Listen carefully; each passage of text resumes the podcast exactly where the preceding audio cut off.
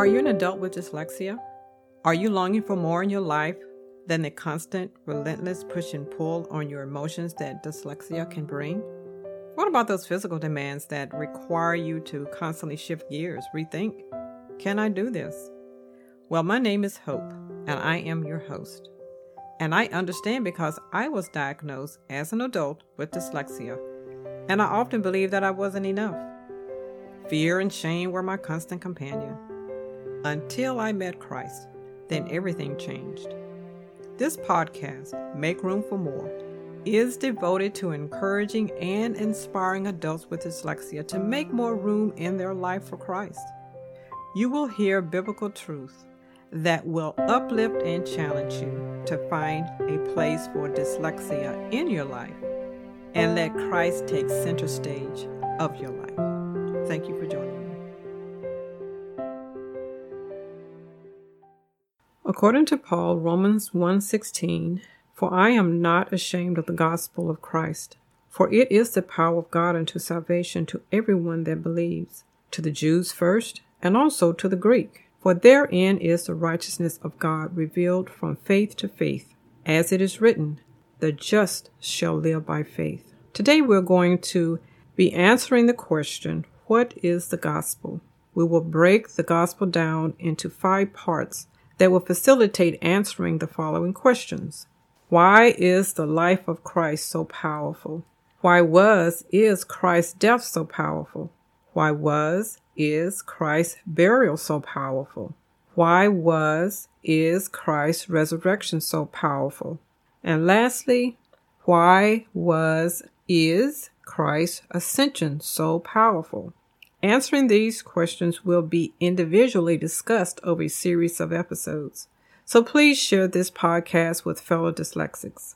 Although I will be answering each question separately, they are not standalone topics. They are one powerful tapestry woven together by the love of Christ. And we will know and experience the power of the gospel if we allow them to work together. The theme of the power of the gospel is simple yet profound. So, when answering the above questions, we will recognize the power of God in our daily life. So, let's get started.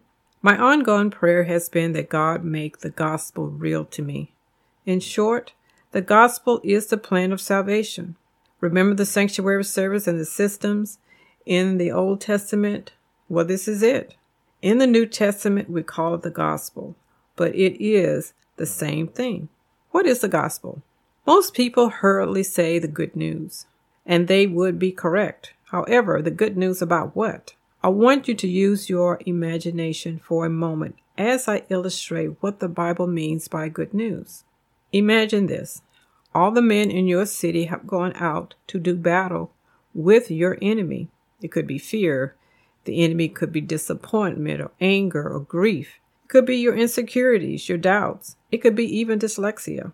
And days, weeks, and months have gone by. Standing on the tower at his post is a watchman, and he is looking for a runner. This runner's job is to report the progress of the battle. Finally, after hearing the runner give updates on the battle, some good news, some not so good news, in a far distance, the watchman can barely make the runner out. However, he, the runner, this time is wearing a laurel, and he is waving in the air palms from a branch. This can only mean one thing. We have won the battle. As the runner gets closer to the city, you can hear him shouting, Angelion, Angelion! The watchman on the tower and those watching and waiting erupt in praise. Why? Because the runner has brought the good news, Angelion, that the battle has been fought and won over our enemy. We are victorious in Christ.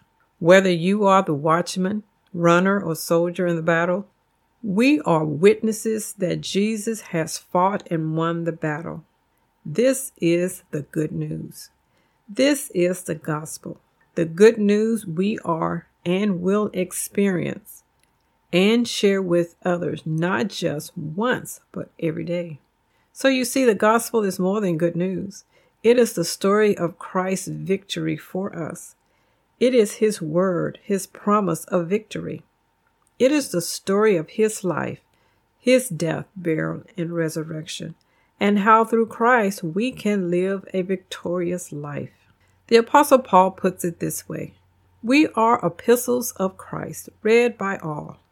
In other words, our lives, what we do, what we say, places we go, even the clothes we wear, the food we eat, is being observed by someone. What is your life saying about your relationship with Christ? What is your life saying about the power of the gospel in your life? Through Christ, our life can be a constant, resounding, Angelion. Why? Because we stand victorious in Him by faith.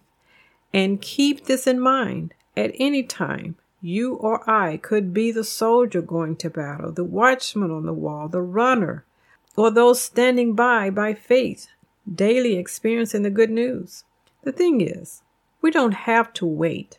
By faith, we can claim Jesus' victorious life now, today, no matter what we're going through. Turn with me to 1 Corinthians 15 1 through 4. The Apostle Paul wrote, Moreover, brethren, I declare unto you the gospel which I preached unto you, which also ye have received, and wherein ye stand, by which also ye are saved. If you keep in memory what I preached unto you, unless ye have believed in vain. For I delivered unto you first of all that which I also received, how that Christ died for our sins according to the Scriptures and that he was buried, and that he rose again the third day according to the Scriptures. Because you have been listening closely, you know that the question, What is the gospel? has been answered. It is the life, the death, the burial, the resurrection, and ascension of Christ. Paul further states, For those I preach the gospel, I have nothing to glory of for necessity is laid upon me, yea, woe unto me if I preach not the gospel. 1 Corinthians 9:16. Many people think of the gospel as being a New Testament revelation. No, the gospel has always been preached. Yes, from the beginning. Remember Adam and Eve after they sinned? The gospel was made known to them. Read Genesis 3 and 4. The Apostle Paul goes on to say in Hebrews 4 2 For unto us was the gospel preached, as well as unto them. But the word preached did not profit them, not being mixed with faith in them that heard it. Now you must ask yourself the question who is the them that Paul is talking about? Yes, you're right. It is the children of Israel as they wander through the wilderness. Remember, I shared with you that the sanctuary service taught by Moses in the wilderness is the gospel. Each generation understood the gospel through the types and symbols of the sanctuary. I want to read another text of scripture to you. It's found in Galatians 3 8. And the scriptures, foreseeing that God would justify the heathens through faith, preached before the gospel unto Abraham, saying, In these shall all nations be blessed.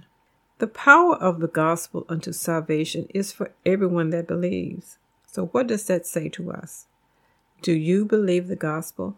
Do you believe that Jesus came and that he lived, that he died and was and was resurrected? If you do, then you are in possession of the gospel and you are powerful to share it. If you don't, then I invite you to accept the love, the gospel, and the peace of Jesus into your heart today. Thank you for tuning in each week to Make Room for More. If you would like to listen to archive shows, you may do so by going to www.makeroomformorepodcast.buzzsprout.com. Once again, thank you so very much for joining us and have a wonderful week.